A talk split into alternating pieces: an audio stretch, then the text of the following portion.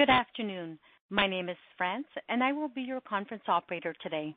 At this time, I would like to welcome everyone to the Meta first quarter earnings conference call. All lines have been placed on mute to prevent any background noise. After the speaker's remarks, there will be a question-and-answer session. If you would like to ask a question during that time, please press the one and then the number four on your telephone keypad. The call will also be recorded. Thank you very much. Ms. Deborah Crawford, Meta's Vice President of Investor Relations, you may begin. Thank you. Good afternoon, and welcome to Meta Platforms' first quarter 2022 earnings conference call. Joining me today to discuss our results are Mark Zuckerberg, CEO, Sheryl Sandberg, COO, and Dave Wehner, CFO. Before we get started, I would like to take this opportunity to remind you that our remarks today will include forward-looking statements. Actual results may differ materially from those contemplated by these forward-looking statements.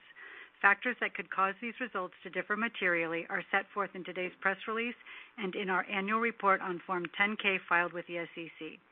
Any forward-looking statements that we make on this call are based on assumptions as of today, and we undertake no obligation to update these statements as a result of new information or future events. During this call, we may present both GAAP and non-GAAP financial measures. A reconciliation of GAAP to non-GAAP measures is included in today's earnings press release. The press release and an accompanying investor presentation are available on our website at investor.fb.com. And now I'd like to turn the call over to Mark. All right. Hey, everyone, and thanks for joining us today. Uh, we made progress this quarter across a number of our priorities, and our community continues to grow. Uh, more people use our services today than ever before, and I am proud of how our products are serving people across the world during what has been a difficult period for a lot of people. I talked last quarter about some of the near-term challenges facing our business. Some are specific to Meta, like our transition to short-form video, which doesn't monetize as well for now, but which we're quite optimistic about over the long term. Uh, some are specific to our industry, like signal loss resulting from Apple's iOS changes, which is a meaningful headwind, but we also expect that with the right technology investments, we'll navigate okay over time. Other challenges are broader macro trends, uh, like the softness in e-commerce after the acceleration we saw during the pandemic. Uh, the war in Ukraine, which is a real tragedy on a humanitarian level, uh, has also had an impact on our business. We've been blocked in Russia, and we decided to stop accepting ads from Russian advertisers globally. And we've also seen effects on business globally following the start of the war. Taking a step back, uh, I wanna share some thoughts on our business trajectory and operating philosophy. First, I think it's useful to level set on our business trajectory over the last few years. After the start of COVID, uh, the acceleration of e-commerce led to outsized revenue growth, but we're now seeing that trend back off. However, Uh, based on the strong revenue growth we saw in 2021, uh, we kicked off a number of multi-year projects to accelerate some of our longer-term investments, especially in our AI infrastructure, business platform, and Reality Labs. Uh, these investments are gonna be important for our success and growth over time, so I continue to believe that we should see them through. But with our current business growth levels, we are now planning to slow the pace of some of our investments. Uh, Dave will give more detail in his commentary. I also wanna share how I'm thinking about investments and margins. Uh, last year, we began looking at our business as two segments, Family of Apps and Reality Labs. On the Family of Apps side, uh, I am confident that we can return to better revenue growth rates over time and sustain high operating margins. In Reality Labs, we are making large investments to deliver the next platform that I believe will be incredibly important both for our mission and business, uh, comparable in value to the leading mobile platforms today. Now, I recognize that it's expensive to build this. It's something that's never been built before, and it's a new paradigm for computing and social connection. Uh, so, over the next several years, our goal from a financial perspective is to generate sufficient operating income growth from Family of Apps to fund the growth of investment in Reality Labs, uh, while still growing our overall profitability. Now, unfortunately, that's that's not gonna happen in 2022, given the revenue headwinds. Uh, but longer term, that is our goal and our expectation. Uh, of course, our priority remains building for the long term. So while we're currently building our plans to achieve this, it is possible that prolonged macroeconomic or business uncertainty could force us to trade off against Uh, shorter-term financial goals. Uh, but we remain confident in our long-term opportunities and growth. Now, with that, I want to dive deeper on uh, what we're seeing in three of our main investment priorities that I expect to drive this growth, Reels, Ads, and the Metaverse. So let's start with Reels. There are two key trends that we're seeing here. First, the increasing popularity of short-form video, and second, the advancement of AI recommendations driving more of our feeds, um, rather than just social content. On the first point, uh, since I started Facebook 18 years ago, uh, we've seen multiple shifts in the media types that people use. We started as a website, primarily with text. Uh, then people got phones with cameras, and the main format became images on mobile apps. In the last several years, mobile networks have gotten faster, and now video is the main way that people experience content online. Short-form video is the latest iteration of this, and it's growing very quickly. Reels already makes up more than 20% of the time that people spend on Instagram. Video overall makes up 50% of the time that people spend on Facebook, and Reels is growing quickly there as well. The second point is that while we're experiencing an increase in short-form video, uh, we're also seeing a major shift in feeds from being almost exclusively curated by your social graph or follow graph, uh, to now having more of your feed recommended by AI, even if the content wasn't posted by a friend or someone you follow.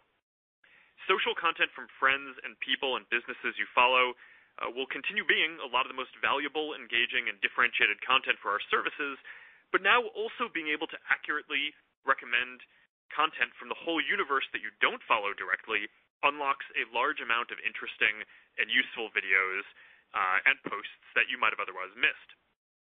Overall, uh, I think about the AI that we're building not just as a recommendation system for short-form video, but as a discovery engine that can show you all of the most interesting content that people have shared across our systems. In Facebook, that includes not just video, but also text posts, links, group posts, reshares, and more. On Instagram, that includes photos as well as video. In the future, I think that people will increasingly turn to AI-based discovery engines to entertain them, teach them things, and connect them with people who share their interests. And I believe that our investments in AI, um, all the different types of content we support, and our work to build the best platforms for creators to make a living, uh, will increasingly set our services apart from the rest of the industry and drive our success. And we're also finding that having an ambitious vision around building the world's discovery engine is attracting a lot of the most talented AI folks to work on this program. Next, let's talk about Ads. Uh, Sheryl will discuss this in more detail, but I want to highlight that this is also a large AI investment for us. Uh, there are three main trends to highlight in our Ads business right now. First, uh, we're managing headwinds from the shift to short-form video that I just mentioned. In the near term, uh, this is a drag on revenue because Reels monetization is less than Feed or Stories, uh, but I expect that that will improve over time. Uh, we've seen this type of media format transition multiple times before. Back in 2012, when we transitioned from desktop Feed to mobile Feed, we saw mobile Feed growing massively but not monetizing well yet, and we leaned into it, went through some tough quarters, and then it became the foundation of our business today. Similarly, in 2018, Uh, when people started using Stories more instead of Feed, uh, but Stories didn't monetize as well as Feed yet, uh, we still doubled down on Stories, had another tough period, um, but came out stronger than ever. So we've run this play before, and we're running it again now. We're focused on growing Reels as a major part of the discovery engine vision, and we expect that this expansion in engagement to shift from a short-term headwind to a tailwind at some point. While this is playing out, uh, we're also managing the headwinds from signal loss that we've discussed a lot recently. Uh, this means growing first-party understanding of what people are interested in uh, by making it easier for for people to engage with businesses in our apps, whether that's completing purchases on Facebook or Instagram, or messaging businesses on WhatsApp or Messenger. It also means making sure that we build the best privacy-enhancing technologies to provide accurate targeting and measurement to advertisers, even when purchases aren't happening within our apps. We're making major AI investments uh, to build the most advanced models and infrastructure in the industry. Over the next year or two, uh, we hope that this drives better recommendations for people, higher returns for advertisers, and increases our revenue growth, even in the face of signal loss. Over the longer term, I think that these large technology investments can provide a sustainable competitive advantage over others in the industry. The last priority that I want to discuss today is the metaverse. Because while we're focusing on the biggest opportunities and challenges of today, I think it's important to build the foundation for the next era of social technology as well. The centerpiece of our strategy is the social platform that we're starting to build with Horizon. It's still early, but as we build out the experience, Uh, the next focus will be on growing the community.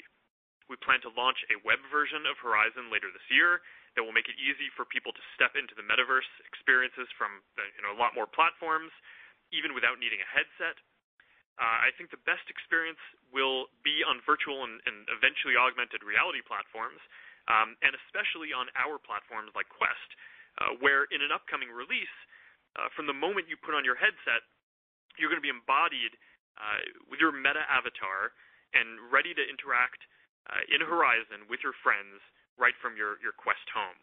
Uh, but making this available everywhere will mean that you can interact with anyone on whatever device or platform that they want to use. Our other focus for Horizon is uh, building out the metaverse economy and helping creators make a living working in the metaverse. We expect to be meaningfully better at monetization than others in the space, and we think that that should become a sustainable advantage for our platforms as they develop. On the hardware side, Meta Quest 2 continues to be the leading virtual reality headset. Uh, later this year, we'll release a higher-end headset code-named Project Cambria, which will be more focused on work use cases and eventually replacing your laptop or work setup. This premium device will uh, have improved ergonomics and full-color pass-through mixed reality to seamlessly blend virtual reality with the physical world. We're also building in eye tracking and face tracking so that your avatar can make eye contact and facial expressions, which dramatically improves uh, your sense um, of presence. It's also um, a good example of why uh, we're developing hardware in addition to the social platforms.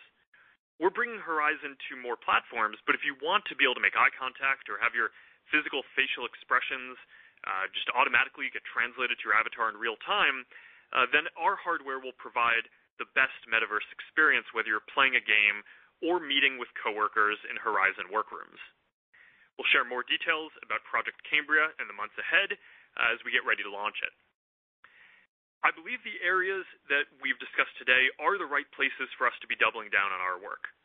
The questions we face are not going to be resolved overnight, but we've also faced a number of these challenges before, uh, so I'm confident that we can navigate this period while continuing to invest in our future.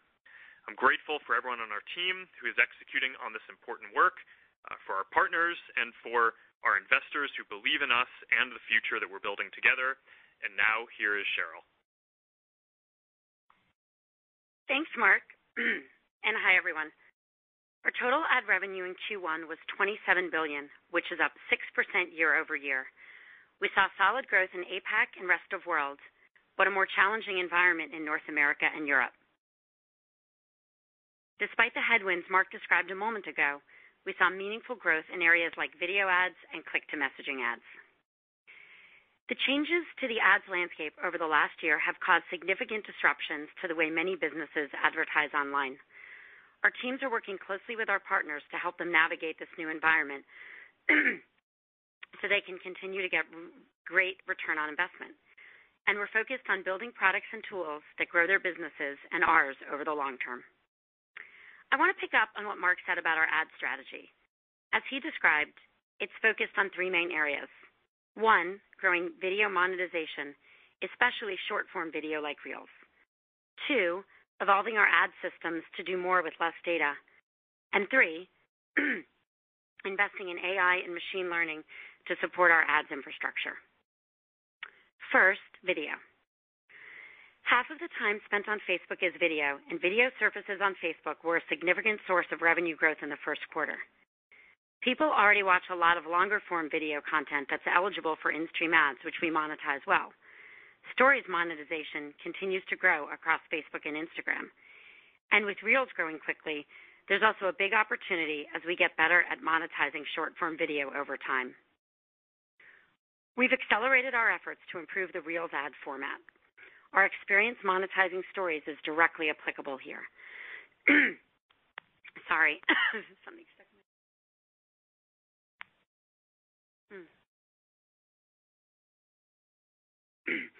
We're leveraging what we oh, it's better. We're leveraging what we learned with Stories ads to create ads for Reels that have a native format, perform well, and are easy for advertisers to create. We're working closely with our partners to help them make the most of the opportunity with video like experimenting with new formats and with campaigns that utilize multiple types of video ads. A great example is the U.S. restaurant chain Wendy's. They used a range of video formats across feed, stories, reels, and in-stream to promote their March Madness campaign, driving consumers to the first virtual Wendy's restaurant in Horizon Worlds. We also worked with them to promote the campaign in Horizon Worlds itself with a virtual welcome screen directing people to what they called the Wendyverse. The campaign was a big success, reaching 52 million people and improving Wendy's brand and message awareness across a number of metrics. Second, evolving our ad system. Our focus is on paving the way for the next era of personalized advertising, and there's work we're doing over the near, medium, and long term. In the near term, we're working closely with advertisers to help them navigate the new landscape while we evolve and improve our ad solutions. For example, we're encouraging partners to integrate with our Conversions API to create a direct, reliable, and privacy-safe connection between their marketing data and Meta. And We've recently introduced a faster and easier way for SMBs to integrate with it called the Conversions API Gateway. One way we're helping advertisers get better insights with less data is with conversion modeling. This can help them understand measurement and campaign performance even when we're not able to see or aggregate certain conversions. We're also helping businesses connect directly with customers and grow more on-site data conversions through products like click-to-message ads. This is where you click on an ad in your Facebook or Instagram feed, and it opens a chat with the business in Messenger, Instagram Direct, or WhatsApp. It's already a multi-billion dollar business with healthy double-digit year-over-year growth in Q1. A great example is Deichmann, Europe's largest footwear retailer. They've built a fully automated virtual shoe assistant to give customers personalized footwear recommendations and promoted it through click-to-messenger ads on Facebook. They had an 85% click-through rate and saw 30% more incremental purchases than with their usual link ads. In the medium term, we see an opportunity to grow other on-site conversion products like lead ads, which make it easier for businesses to generate leads, and shop ads, which direct you to a brand's digital storefront on Facebook or Instagram.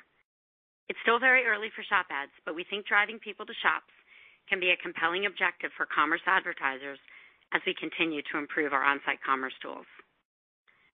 Over the longer run, we're also developing privacy-enhancing technologies which will help us minimize the amount of personal information we process while still allowing us to show people relevant ads and measure performance for advertisers. And We're collaborating across our industry on these and other standards that will support this next era of personalized advertising. Third, AI and machine learning, which are crucial components of these privacy-enhancing technologies and will drive improvements over time to our ads ranking and measurement capabilities. We're significantly increasing our investment in AI and machine learning across the company this year, and a large portion of this is going towards ads. We continue to innovate in order to deliver better performing ads in general, and these investments will help us do that while processing less individual level data. We also have a range of automated tools to make it easier for advertisers to create, manage, and improve the performance of their ad campaigns. We're constantly working to improve these tools and make them simpler for advertisers to use. Taken together, we think our range of solutions can help advertisers get better results now and over the longer term.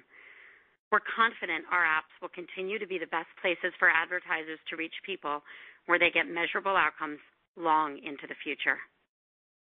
As ever, I want to say thank you to our partners, large and small, and to our teams who are working so hard to deliver great results for businesses everywhere. Now, here's Dave. Thanks, Sheryl, and good afternoon, everyone. Uh, let's begin with our consolidated results. All comparisons are on a year-over-year basis unless otherwise noted. Q1 total revenue was $27.9 billion, up 7% or 10% on a constant currency basis. Had foreign exchange rates remained constant with Q1 of last year, total revenue would have been about $893 million higher. Q1 total expenses were $19.4 billion, up 31% compared to last year. In terms of specific line items, cost of revenue increased 17%, driven primarily by core infrastructure investments, payments to partners, and content-related costs. R&D increased 48%, mainly driven by hiring to support Family of Apps and Reality Labs. Marketing and sales increased 16%, mainly driven by hiring and marketing spend. And lastly, G&A increased 45%, driven mainly by legal-related costs and employee-related costs. We added over 5,800 net new hires in Q1, the majority in technical functions. We ended the quarter with over 77,800 full-time employees, up 28% compared to last year. First quarter operating income was $8.5 billion, representing a 31% operating margin. Our tax rate was 16%. Net income was $7.5 billion, or $2.72 per share. Capital expenditures, including principal payments on finance leases, were $5.5 billion, driven by investments in data centers, servers, network infrastructure, and office facilities. Free cash flow was $8.5 billion. We repurchased $9.4 billion of our Class A common stock in the first quarter, and we ended the quarter with $43.9 billion in cash and marketable securities. Now moving to our segment results. I'll begin with the Family of Apps segment. Q1 total Family of Apps revenue was $27.2 billion, up 6%. Q1 Family of Apps ad revenue was $27 billion, up 6% or 10% on a constant currency basis. Growth decelerated from the fourth quarter due to a variety of factors. Prior to the war in Ukraine, we faced expected headwinds related to the continued slowdown in our online uh, e-commerce vertical, which had grown quickly during the COVID-19 pandemic, as well as ongoing targeting and measurement challenges impacting advertising spend. We experienced a further deceleration in growth following the start of the Ukraine war due to the loss of revenue in Russia, as well as a reduction in advertising demand both within Europe and outside the region. We believe the war introduced further volatility into an already uncertain macroeconomic landscape for advertisers. Foreign exchange rates were also a headwind to growth in the quarter. On a user geography basis, year-over-year ad revenue growth was strongest in rest of world and Asia Pacific at 21% and 20% respectively. North America grew 1%, and Europe was flat year-over-year. Europe advertising revenue was disproportionately challenged by the factors related to the war in Ukraine. In Q1, the total number of ad impressions served across our services increased 15%, and the average price per ad decreased 8%. Impression growth was driven primarily by Asia Pacific and rest of world. The year-over-year decline in pricing was driven primarily by the ongoing mix shift in ad impressions towards regions and services that monetize at lower rates. Family of Apps other revenue was $215 million, up 9%, as revenue growth from the WhatsApp Business API offset a decline in payments-related revenue earned from games. Family of Apps expenses were $15.7 billion, up 27%, driven mainly by employee-related expenses, infrastructure costs, and legal costs.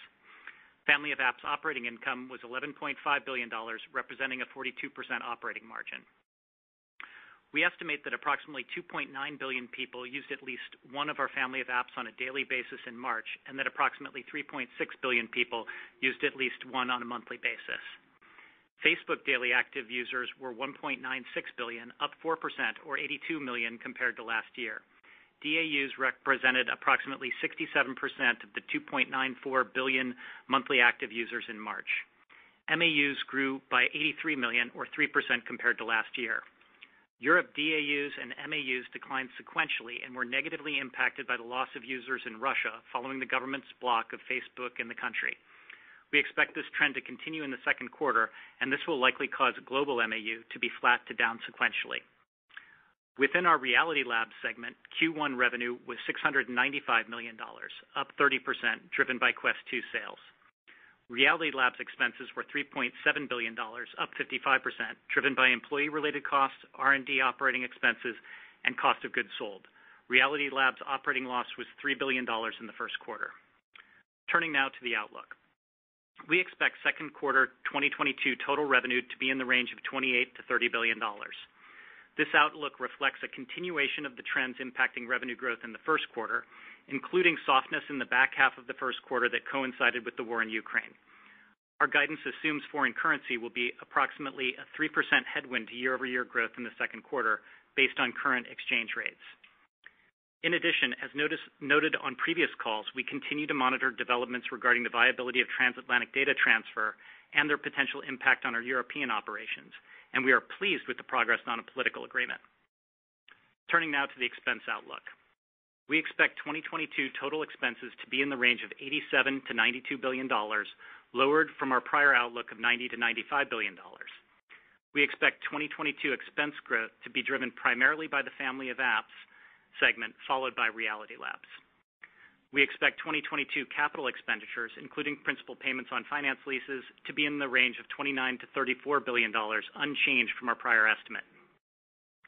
Absent any changes to U.S. tax law, we expect our full year 2022 tax rate to be above the Q1 rate and in the high teens.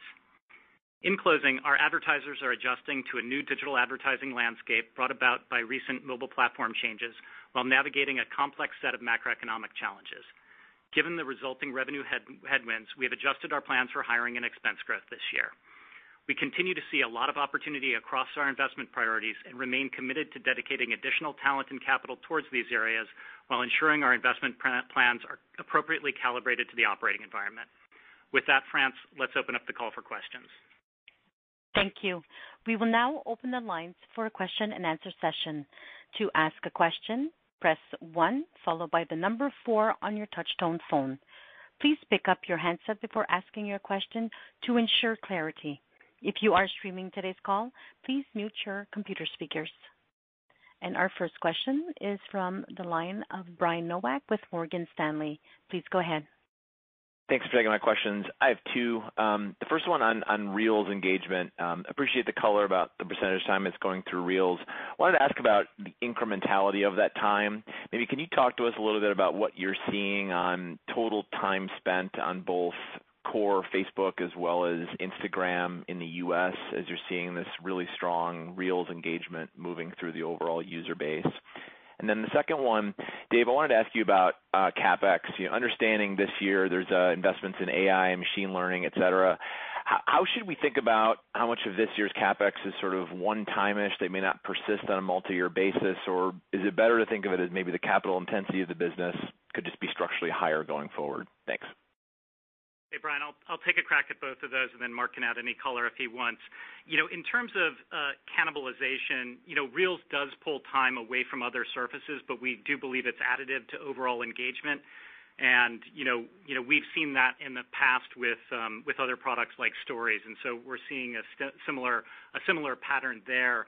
In terms of you know, overall engagement for both Facebook and Instagram, you know, there's a lot of you know, complexity with with with kind of looking through the period of COVID, um, because that that tends to create a lot of um, different you know, peaks and troughs in uh, in engagement. But if you look back, engagement for both Facebook and Instagram, you know, remain above the levels they were at pre-pandemic, and that's true both globally and and in the U.S. Um, so I think, you know, we're we're we're, we're pleased with that. On on the CapEx front, know, let me let me just sort of address the overall uh the overall ramp. It's it's true we are investing, you know, significantly in AI and machine learning investments, you know, to power ranking and recommendations for, you know, things like ads, Reels, and Feed. Um and so that does, you know, that does add to the CapEx intensity of the business, and we do think there is additional capital intensity of the business as we make, you know, significant investments in AI and machine learning on top of just additional capacity growth. Um, you know, we're not sharing an outlook beyond uh, 2022 at this point. France, you can go to the next question. Yeah, go ahead. Our next question is Eric Sheridan with Goldman Sachs. Please go ahead.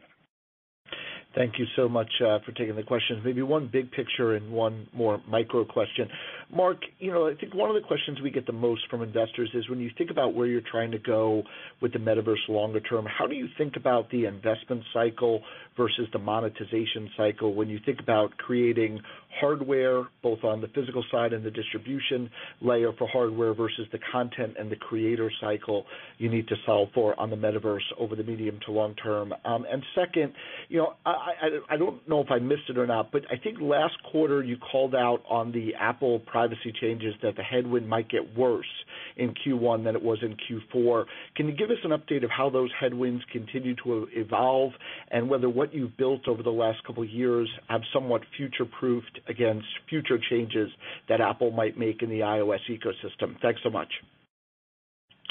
Yeah, I can give some context on the first one, and then Dave can speak to the second question.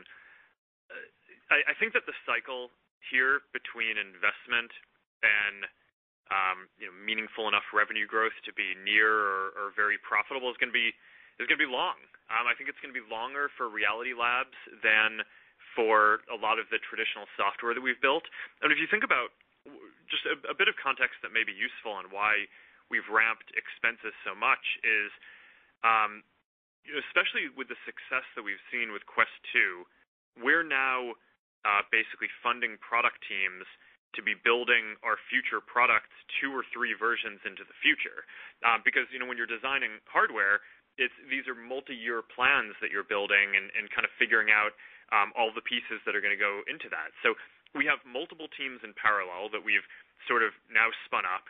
Um, this goes for VR as well as augmented reality and a bunch and the other work that we're doing, um, and is sort of driven by the success that we feel like we're seeing in the markets and the technology starting to be ready to really ramp up. So those expenses we're experiencing today, right? I mean, having having those teams operating is something that um that you see weigh on the on on the results and um, you know, is one of the reasons why I think the growth rates and expenses have have been so high. And I think you know, we'll continue investing more over over some period, but at some point, we will have all those product teams fully staffed um, for for you know, a few versions into the future, and then the growth rates there will come down. Um, It's not going to be until those products really hit the market and scale in a meaningful way, um, and this market ends up being big, that this will be um, a big revenue or profit contributor to the business. So that's why I've given the color on past calls that I expect this to be later this decade, right? Maybe primarily this is a laying the groundwork for what I expect to be a very exciting 2030s when this is um, sort of more established as um, the primary computing platform at that point. I think that there will be results along the way for that too. Um, but I do think that this is going um, to be a longer cycle. Some of the software parts of what we're doing in the metaverse will, I think, have nearer term opportunities to monetize, and I think we'll see how that goes. Certainly Horizon will roll out across all platforms, and there will there will be a number of things that we can do there that that will have shorter cycles that might resemble a little bit more what we're used to with apps. Um, But but overall, I think that that's that's kind of the context that I want everyone to to have on that. Uh, Hey, Eric, I'll take the uh, second part, the second question that you had. You know, we we expect you know, We've expected um, you know, ongoing privacy headwinds from the iOS changes, and we continue to see them. Um, those are obviously factored into our Q2 outlook, along with the impact on demand that we're seeing from things like uh, the war in Ukraine. Um, you know, more specifically, ATT continues to be a headwind, but we're also seeing uh, incremental headwinds from iOS 15 and other regulatory changes. And again, we factored all of those headwinds into our Q2 outlook. You know, of course, any you know any outlook on platform headwinds depends in part on the platforms themselves and how they write and enforce their policies. So I'd sort of put that caveat in as well. Um you know, uh when you look at what we're doing to mitigate those, you know, near term, we're working on improvements to our current solutions, and Sheryl talked about some of those, like privacy-enhanced technologies. You know, medium term, we see the opportunity to move clients more towards on-site conversions. Uh you know, we're seeing a lot of success in things like click-to-messaging ads, lead gen ads, and then you know, a more nascent effort in shop ads. And then longer term, we're you know, rebuilding our ad stack uh, to employ more machine learning and AI to be more effective uh, at ads with with less data. So, you know, we think we've got a response that we're building into the new environment, um, and you know, we're optimistic about the future. Our next question is from Justin Post with Bank of America. Please go ahead. Great. Thanks. Dave, maybe I can follow on. You know, you gave an outlook for maybe $10 billion headwind this this year. Um, is it fair to assume you know, a decent chunk of that in Q1, and when you lap that in Q4, um, you could see progress? And then I think there is a lot of concern for the social companies on Apple 16 potential changes with IP addresses and other factors. Uh, in the past, you've been able to call out potential headwinds uh, in the future. I'm wondering if you can say anything about uh, iOS 16 or how you're thinking about potential future Apple changes. Thank you. Yeah, sure. Um you know, on the uh, you know the $10 billion impact, we we shared our estimated you know $10 billion impact on ATT last quarter to give you know a sense of the uh, order of magnitude, and we believe it's still to be that order of magnitude on the expected impact. Um, It's you know it's not a precise point estimate, and you know we don't plan to update it. Also, you know worth noting, it's that that's not a it's not a lapping. There was an impact from ATT in the second half of last year as well. So that's not a you know all in the increment. Um, it, There was an impact last year. Um, Also beyond ATT, we expect to see additional targeting and measurement headwinds from iOS 15 and other regulatory changes. I don't think we have anything at this point Um, to share about 16. Um, I think also, Justin, you asked about sort of the second half. You know, we would expect the growth rate in Q3 to be modestly higher than the Q2 rate since we will be lapping um, the first full quarter impact of ATT uh, in Q3. There's obviously a lot of uncertainty baked into our Q2 outlook, and that implies uncertainty in the second half as well. Our next question is from Doug Anmuth with JPMorgan. Please go ahead. Thanks for taking the questions. Um, first for Mark, um, just curious, as AI curation of content takes over from social cues, I was hoping you could talk about what some of the biggest changes will be to the user experience and then perhaps monetization as well long term. Uh, second, in terms of Reels, how do you think about the timing for turning on ads more, and what needs to happen in the product for that to happen? Thanks. Yeah. So I can talk about the AI-driven recommendations and discovery engine part, and maybe I can start to give some context on the ads too, and then someone else can jump in there. Um you know, I think that the biggest shift here is that now the universe of content that are candidates to show in a person's feed is way bigger. You know, it used to just be, okay, here are the people, here are the the friends or businesses or pages that you follow. You know, Maybe it was on the order of you know a 1,000 or a few thousand potential posts a day that we could show, and we built a News Feed system that could help rank those to to show the the most interesting ones to you at the at the top. Um, but fundamentally, that was more a challenge of ranking a relatively small number of posts in the order that would be optimal. Now, you know, it's a much more open-ended thing. There are millions of pieces of content that we could potentially show a person. Um, and as our understanding of people and our understanding of content gets better through AI, we're now better able to, across all different content types, text, links, photos, short-form videos, long-form videos, everything, basically be able to understand what the content is about, match it more with uh, what people are interested in, which just means that there's a lot more candidates to show people. Um, the social content from your friends, I think, will continue being um, you know, a lot of the most unique and valuable content in the system. Um, so that will still be there. But in addition to that, you'll now have a lot of other interesting content. So overall, what does that mean? Um, you know, I think Uh, uh, it'll make the services more interesting. It'll mean that there's more interesting um, stuff to consume and interact with, both in Facebook and in Instagram, um, which should contribute to engagement over time. Um, you know, The parts of this that are about Reels, I think, have some you know, some specific monetization questions where we need to ramp up that format. Um, but the parts of this which are just about showing better content in Feed should actually monetize quite naturally. That's something that I think we're to um, you know, we're starting to see that that kind of ramp up in Facebook and Instagram already as a part of the experience.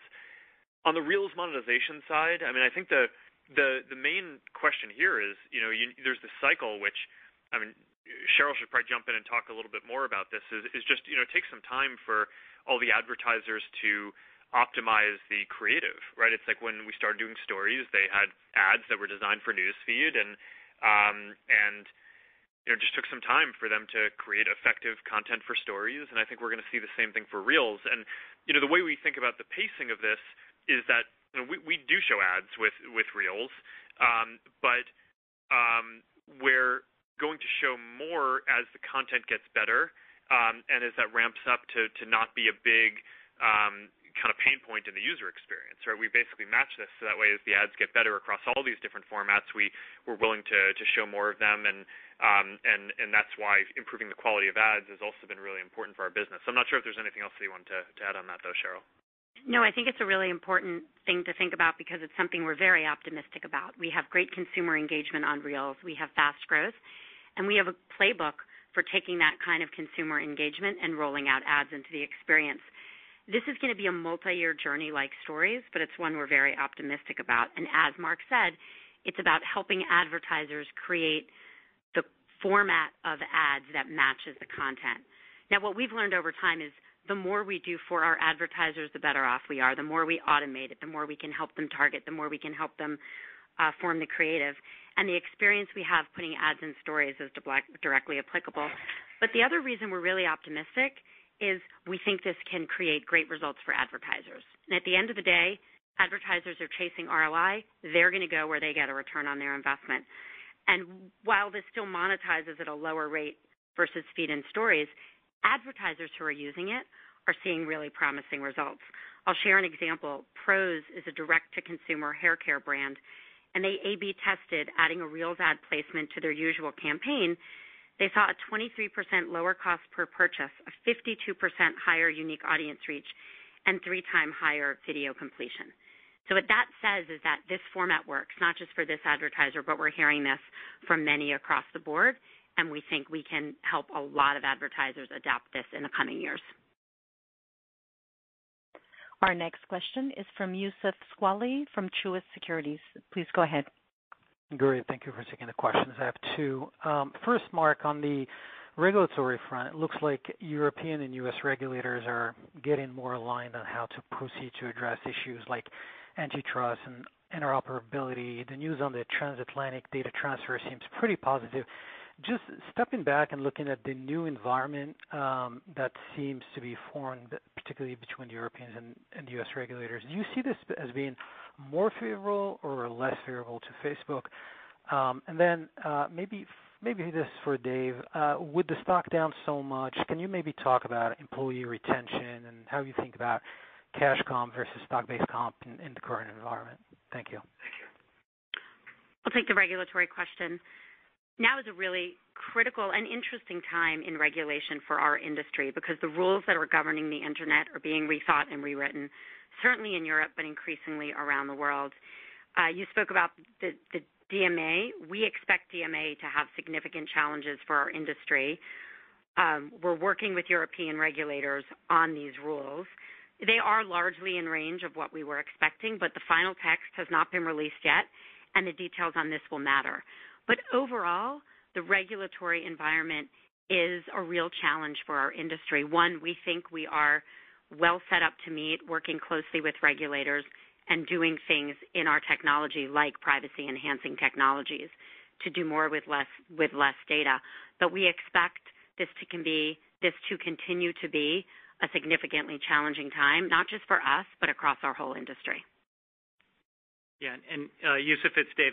On the on the um uh retention and recruiting front, I'd say um, you know, we continue to have success in recruiting as demonstrated by the 5,800 net new hires this quarter. So, you know, we're we're pleased with our ability to do that. Also, you know, on um you know, on the retention front, attrition, which has stepped up since uh since what we experienced during the pandemic, is is really still broadly consistent with levels that we had seen pre-pandemic. So um, you know, it's uh it's definitely something that we're tracking, and obviously, you know, the stock price is something that we that we watch. But um, you know, the trends are you know, relatively in line with you know, expectations. So uh from that sense, we feel like we're doing we're doing okay. Our next question is from the line of Mark Shmulik with Bernstein. Please go ahead. Uh, yes. Hi. Thanks for uh, taking uh, the questions. The first, um, just on the strength that that you saw over in kind of APAC and rest of the world, um, can you share some color? Is that just less exposure to the macro? Is it is it the new users or something else? Um and then the second question, you know, Mark, last quarter, you kind of gave us your priorities for the year. Um, you know, and with the operating expense guidance down a little bit, um, you know, any color you can share on how perhaps that's affected prioritization? Any changes in kind of spending intensity on some of the longer-term initiatives like the metaverse versus some of the near-term stuff like business messaging? Thank you. So I'll take the first question sort of in terms of the uh, regional growth. So, you know, growth slowed in all regions due to pricing headwinds. Um, uh, currency was obviously a headwind in all the international regions. Europe you know, decelerated you know, very meaningfully, and the existing headwinds were compounded by the effects of, obviously, the Ukraine war. Um, in North America, Um, we have a relatively higher exposure to off-site objectives, so the targeting and measurement challenges uh, continue to impact growth in uh, in that region uh, more. Um, also, I'd note that um, in North America, impressions were down year-over-year in Q1, so ad impressions were down year-over-year, though the rate improved from Q4. It was primarily a demand-driven deceleration. When we look at APAC and the rest of world, Um, it benefited from uh, strong demand uh, in products like click-to-messaging ads. Um, in rest of world, um you know growth decelerated the least of all regions. Um, macro conditions in Brazil improved a bit after softness in the second half of 2021. In uh, APAC, it was you know uh relative strength was pretty broad-based, but I'd call out particular strength in uh in India, and that's benefiting from good supply tailwinds in terms of impression growth. Yeah. In terms of priorities, it's you know, our priorities are broadly consistent with what I outlined on the last call. Um, you know, it was the beginning of the year, so I outlined a lot of the the basic focus areas for the company. Um, you know, whereas on most earnings calls, I'll talk about a few areas that I've that I've been particularly focused on. Um you know, I think we're pacing some of the investments across each of these areas, but I think more importantly, we're shifting the bulk of the energy inside the company towards those high-priority areas um, away from other areas. So, you know, we're a big company at this point. Um, it's not just all about recruiting and adding new people from the outside. A lot of it is you know, we have a lot of awesome people here, and a lot of the decisions that we get to make on a day-to-day basis are um, how do we direct the really talented people who are already at the company, and we want to make sure that rather than just always relying on just getting more and more new people from the outside, which we're going to keep on doing, we're recruiting a lot. I want to make sure that our teams are disciplined about reprioritizing internally. One thing that I want to add, just as a bit of cultural commentary on the attrition question is, um you know I don't think that this sort of volatility that companies face is always that unhealthy for making sure that you have the right people at companies. Um, during during COVID, you know, we saw the attrition levels go down a lot because people didn't want to get new jobs, which probably meant that uh, there were people who were staying at the company who didn't care that much about you know, what we were doing compared to what we would've wanted. Um and, you know, I'm just trying to lead the company in a way where we're positioning ourselves as um, the premier company for building the future of social interaction and the metaverse. If you care about those things, I think we're getting the best people to come work here. Um, if you care about doing awesome AI work on stuff like the Discovery engine um, across all of these different types of formats, we're the only place that's doing that. Um, and I think that's a great problem, and that we're just seeing attract a lot of talent. I know that sometimes people are critical of the ads model, but it drives a lot of value for businesses and people around the world. And I think the people who believe in that, um, and want to see that uh, continue to grow, I want them here too. Um, so yeah, I mean, I think we'll see attrition go up and down over time. Um, I think we're doing okay now, as Dave says. But I don't necessarily think that periods like this, um, where we're prioritizing a little bit more where we're focusing and growing, Um, is gonna be unhealthy over the long term. I actually think it's gonna make us a better company. Our next question is from Michael Nathanson with MoffettNathanson. Please go ahead. Thanks. I have one for Sheryl and one for Dave. You know, Sheryl, in the past, you've been pretty clear that IDFA is a two-part problem, measurement and targeting.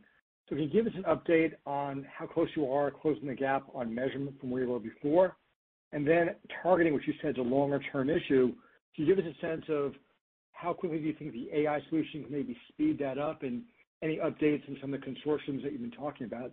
And then Dave, just quickly on Reels, it's clear it's a huge part of consumption. Can you give us a quantification, if you could, on the impact of revenue from not, you know, from having more Reels but not monetizing at the same rate or or speed of traditional News Feed or Stories? So that's that's my questions. Thanks.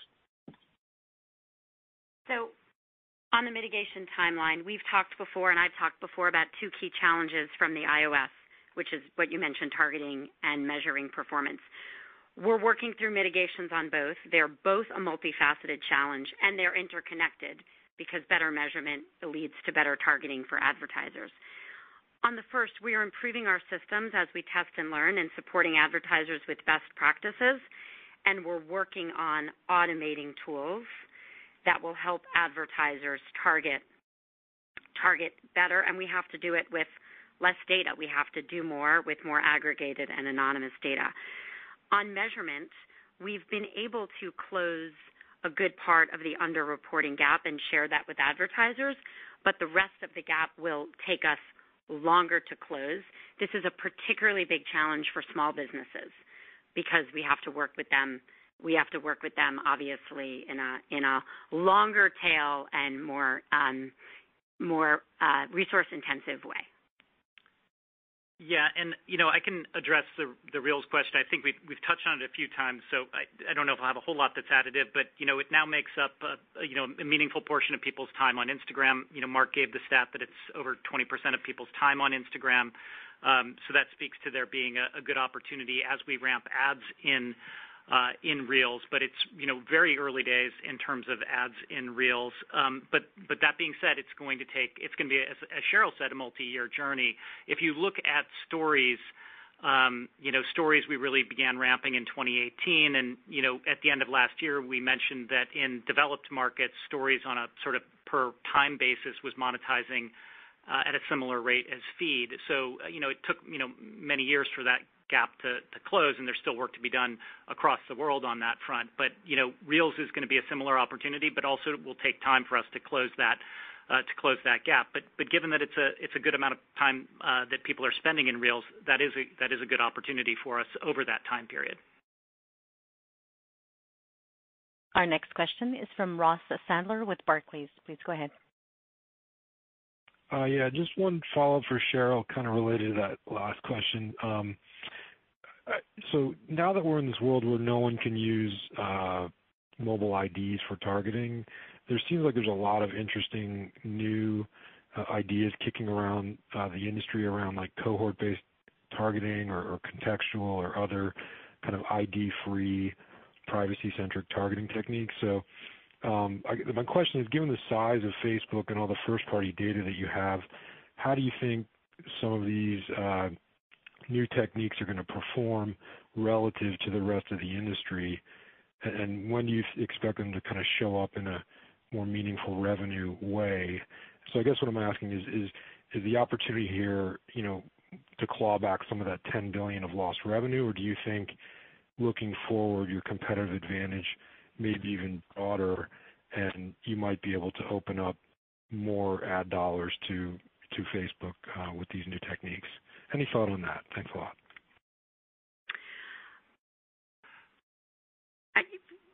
Sorry, Dave and I are going back and forth. Yeah. When you think about um, how we mitigate some of these challenges, there's a couple of things to think about. One are what are the solutions we have that can be on-site? So as we develop some of our commerce uh, products, as people are using things like click-to-messaging ads. Click-to-messaging ads are a good example of the close the loop, at least to the point where you're connecting directly with a customer, happens on our service. Eh, if our commerce efforts are successful over the longer term, we'll be able to close that loop directly on our end service. The other thing that was interesting in your question is, you're right that this is about, you know, relative comparative advantage in a very highly competitive space. That we have been able to use data, I think, in a privacy safe, but very efficiently. Some of the data we've relied on has changed. That's causing some near-term challenges and headwinds for us. But over the long run, once that settles out, advertisers are gonna go where they get the best return. So we have highly engaged platforms. We still have very important data that is first party that we are able to use to target. We're working on measurement solutions, and we're also working on things without the industry. So we think while these times are challenging, over the long run, we do have a very strong competitive advantage when you look across the opportunities advertisers have to advertise both offline and online. Our next question is from Brent Thill with Jefferies. Please go ahead. I know it's early on Reels monetization, but are there early learnings uh, that you've learned and taken away so far that you could share? The second question we get is just on Reels budgets. Are they incremental to overall spend, or are you seeing advertisers repurpose from uh, Stories and Feeds into Reels? Thanks. I can take those. So on the first, it is the process I've described, which is that we know that if there's a consumer product that consumers are enjoying, we are able to move advertisers into that product if a couple of things are true. As Mark talked about, the format of the ads fits into the format of the product. Reels, which is short-form video, which is text, which is pictures, is a great format for us because those are all things we've already done well, both on the consumer front, but importantly on the ads front. So we are able to create the format of the ads and offer that to advertisers. Then we need to help advertisers create compelling ads, and we need to help them place across our different properties. We have a lot of places you can place ads. We have a lot of experience in this, and we are on a ramp. It is a multi-year ramp, but we've learned things. Make it as automated as possible. For example, rather than ask advertisers create the perfect ad, the more you can ask advertisers to give you the components of that ad and create it for them, the better. Things we'll work on over time. On targeting, try to figure out what are the advertisers' real end goals, and then we can suggest the products that fit for those end goals. So if you tell us you're trying to get to on-site conversions or you tell us you're trying to get people to message you, we can then put you into different placements across our ad offerings, and Reels is a very compelling uh, part of that. On the incrementality of budgets, it's always both. When we roll out a new product, there's always some of the budgets which are just being mis- reallocated from other parts of our own platform because there are people who will have a Meta budget or a Facebook budget or an Instagram budget. Over time, our goal is to grow those budgets, and we do that the same way. It is our, you know, large teams, feet on the street, working with our global advertisers and our largest clients, and it's our online our online ability to sell and monetize and grow that I that I think we are industry-leading on working with SMBs, where we have to show them the returns and win their budgets. And when we roll out new products, and partially it's incremental, as long as we're really delivering great ROI compared to what they can get off of our platforms, over time, those budgets can continue to grow. Great. Operator, we have time for one last question. Very good. Our last question then will be from Alan Gould with the Loop Capital. Please go ahead.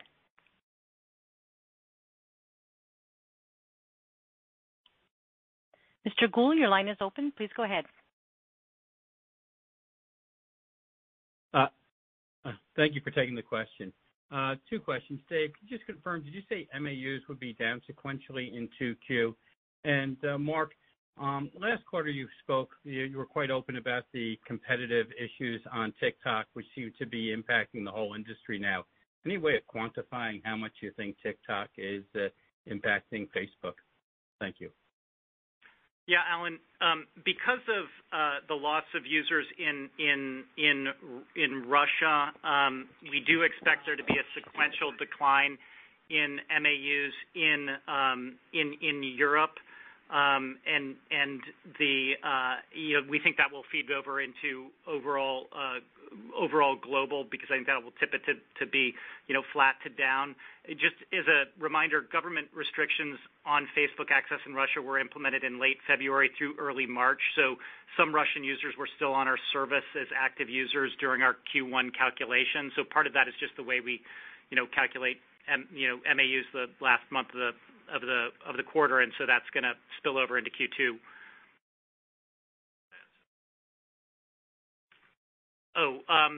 I think it's you know it's clear that short-form video is you know, um a massive opportunity for the you know industry broadly, and we're very pleased about the you know the the offering that we have with Reels and the opportunity for us to compete for uh for share and time in the market. Um you know, obviously, other other competitors are you know have strong offerings like TikTok, but um you know we're we're pleased with what we've got with uh, Reels and the efforts that we're making to grow that important product.